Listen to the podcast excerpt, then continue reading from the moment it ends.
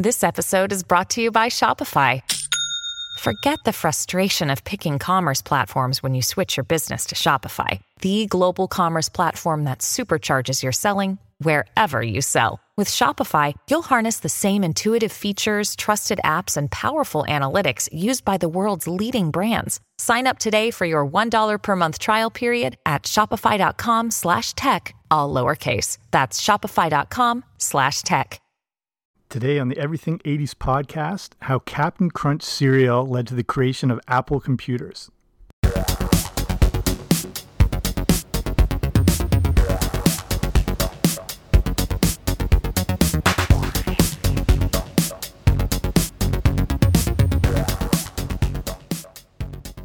Hey there, what's happening? Welcome back to the Everything 80s podcast. I'm Jamie.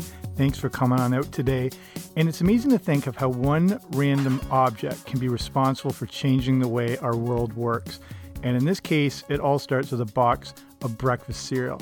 This is one of the most interesting things I've learned in the last little while, and it's the focus on what seems ridiculous, but how Captain Crunch cereal led the way for Apple computers and the iPhone that you're probably listening to this on right now. So we'll get all into it. Before we start, if you haven't already, make sure you subscribe wherever you get your podcasts. I should be there. Okay, let's go.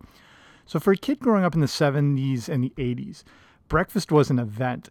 This was a whole new age of cereals that were geared toward kids. Nutrition be damned, it was all about bright colors, sugar, and cartoon characters that would help sell it.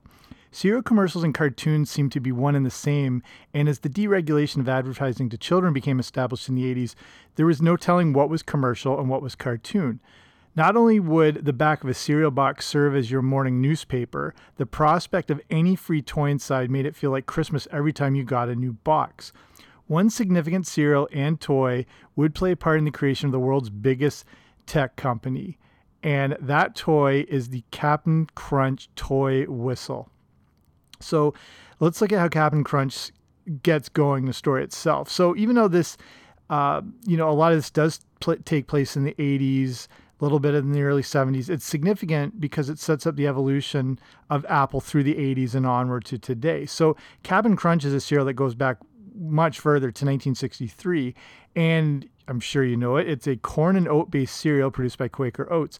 The cereal actually has its roots in in a very old recipe involving brown sugar and butter over rice. The creator of Captain Crunch, Pamela Low, was a flavorist and recalled this meal being made by her grandmother when she was younger, and she thought this could work as a breakfast cereal.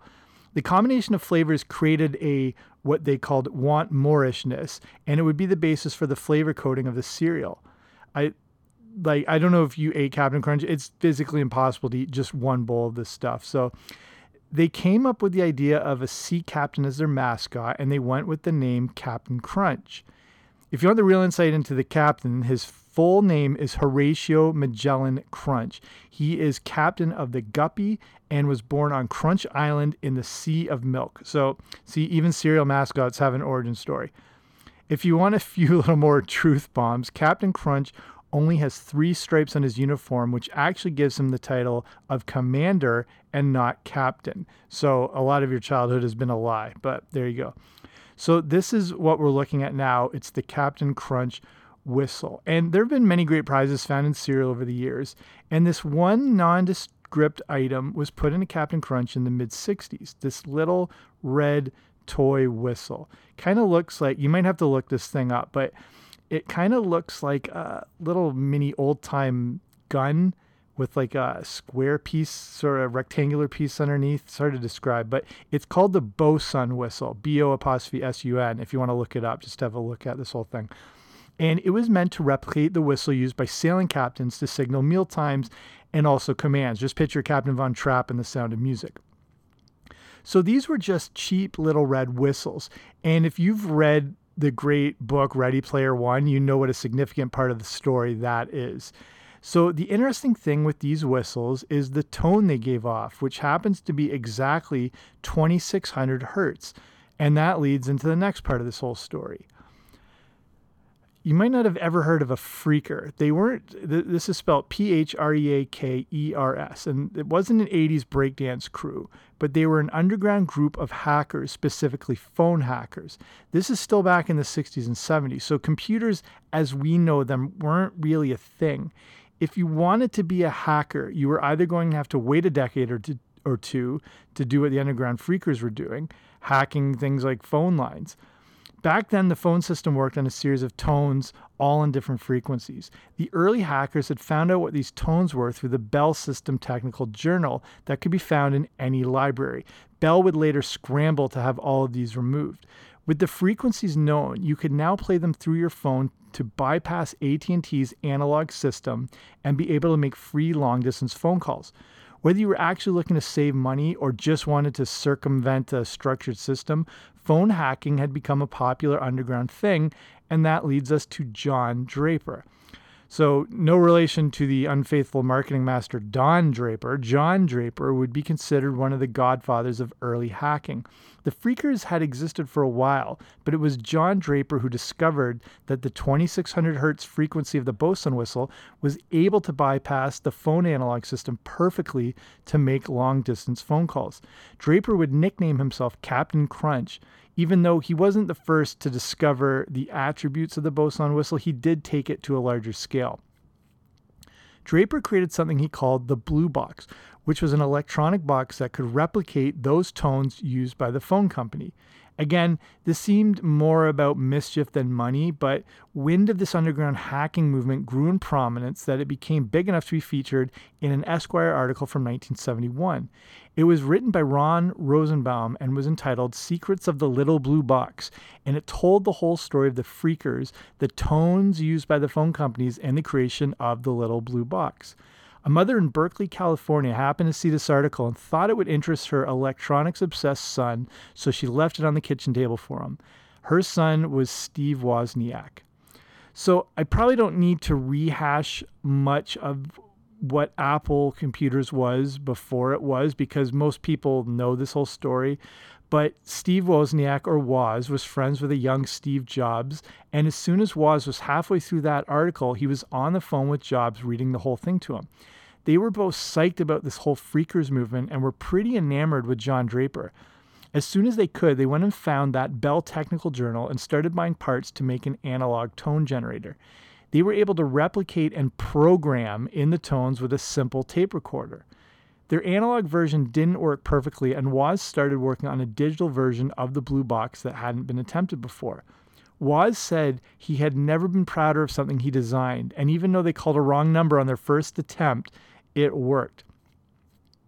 Their first attraction to the blue box was more prank based, and there's even the story of Woz prank calling the Vatican, pretending to be Henry Kissinger in an attempt to talk to the Pope. He was sleeping, apparently. The Pope, not Henry Kissinger. So here's how everything gets taken to the next level, and it's where the real story of Apple has its origin moments, as an important milestone was about to be reached.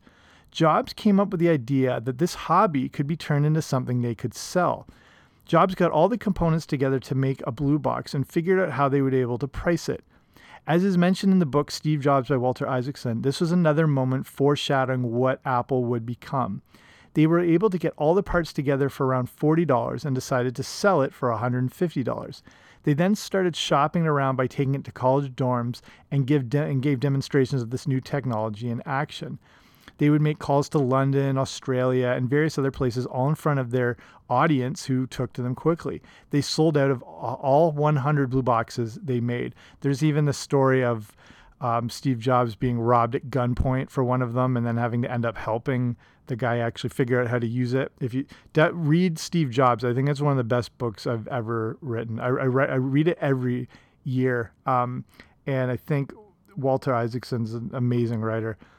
So, what they realized with the Blue Box was that they had an ideal partnership. They both had the same passion for electronics and technology. And with Woz, as more of the behind the scenes man, Jobs was able to use his energy and personality to promote and grow. Woz had the brilliance in creation and invention. Jobs had the foresight in how to make the idea user friendly and how to package, market, and sell it. Basically, Woz had the skill, Jobs had the vision. So, what happens next? On June 29, 1975, Wozniak came up with something that had never happened before. He created a motherboard that was connected to a monitor, and when he typed a letter on a keyboard, it showed up on the screen. This is essentially the start of Apple, as this was the basis for the Apple I computer, which was basically like a kit where the buyer could add and put together more pieces to make it customizable. The main thing Jobs and Wozniak realized through this is that they had a company on their hands. Their plan was to make about 50 circuit boards that would cost around $1,000 and then sell them for $40 a piece. In order to raise the money, Wozniak sold his $500 calculator and Jobs sold his Volkswagen bus for $1,500, giving them capital, a design for a product, and a plan. And since Jobs was on a fruitarian diet and had also recently been pruning apple trees, they went with the name Apple Computers. And if you've seen like the very early Apple logos, it was a picture of like Isaac Newton. I think it was always Isaac Newton sitting under an apple tree, more of like a sort of hand sketch design, a little more of a, a little more creative, not as like a mechanical sort of bland logo. If you've if you've never seen it before, look it up. It was also thought the name Apple would take the edge off the name computer, which was still seen as industrial, foreign, and mechanical there was the thought that computers were going to take over the entire world and we were facing a George Orwell 1984 big government situation. Another big feature with the name Apple is that it would get them ahead of another big tech based company when listed in the phone book. That was Atari. So here's the next steps for the new Apple company. This would lead them to the Apple II and a big innovation. Telephone companies didn't have a monopoly on phone lines anymore, and other companies could create devices that could hook into them. Wozniak didn't know much about phone lines, but he knew someone who did John Draper. Woz had tracked down and finally met Draper earlier on, and Draper would work as an independent contractor for the newly formed Apple company. He ended up designing a telephone interface board that would, would lead the way for computers being able to tone activate calling menus um, they would anytime you you phone in and press the tone, they were able to create that. It, they also um, he helped lead the way for voicemail and other such such technology. Going into the 80s, Draper would also help to develop the first word processor for the Apple II, along with a 3D graphic design system, and this would lead to the Apple III computer. This would lead to the iconic Macintosh in 1984, where Apple started to move to the forefront of, tech, of the technology world, and where a very notable commercial in the 1984 Super Bowl happened.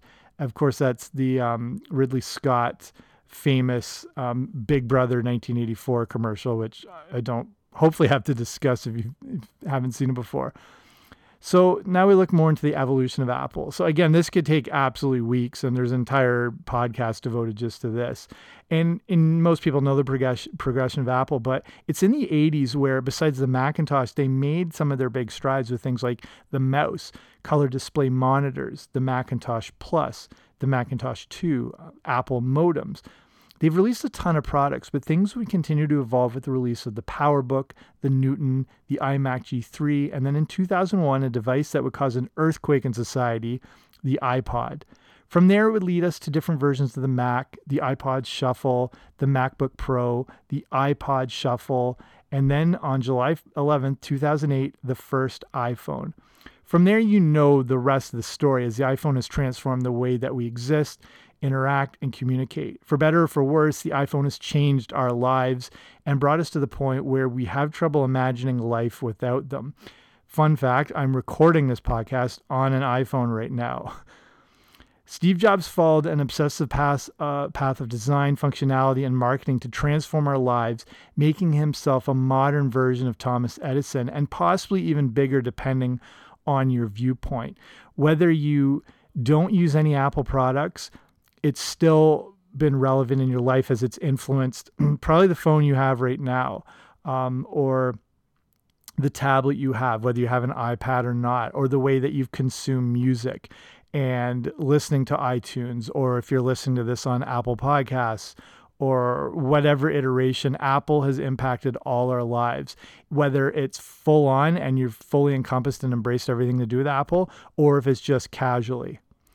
So I'll start just winding it down here. Again, you know, you might, um, depending what you're listening to this to, you, you trace all of it back. You can trace a lot of it uh, to do like with the technology that we all know uh, to the products that came before it, and then all the way back to that first blue box. The blue box put in motion um, put into motion what Apple would become. And the blue box can get traced back to a random encounter with a toy whistle that allowed people to undertake a bizarre new hobby. If it wasn't for Captain Crunch and that Bosun whistle, we probably wouldn't have Apple and the technology that we now have as it is today. The blue box is what gave Jobs and Wozniak the confidence of what was possible between the two of them. Wozniak claimed, quote, if it hadn't been for the blue boxes, there wouldn't have been an Apple. Jobs would back up this statement saying he was 100% sure there wouldn't have been an Apple computers without the blue box, as it allowed them to see what was possible to create something and put it into production. And we wouldn't have any of this life changing technology if it wasn't for that little random toy whistle in a bowl of beloved breakfast cereal. So I'll wrap it up there. Thanks for taking the time to listen to this episode. Hopefully, you found this very interesting. Again, to me, this is one of the more interesting things I've learned in the last little while and a lot of the information is from that book steve jobs by walter isaacson so if you haven't read that book even if you don't care about technology if you don't like steve jobs if it, any of that thing doesn't matter to you this book is still like just the brilliant insights into um, like a movement and and things that change the culture and change the society and people sort of rebelling against the status quo and branching off and going their own way. And it's like they were apple when they first started they considered themselves pirates. They were a bunch of rebels. And it's just, it's like it's a brilliant story.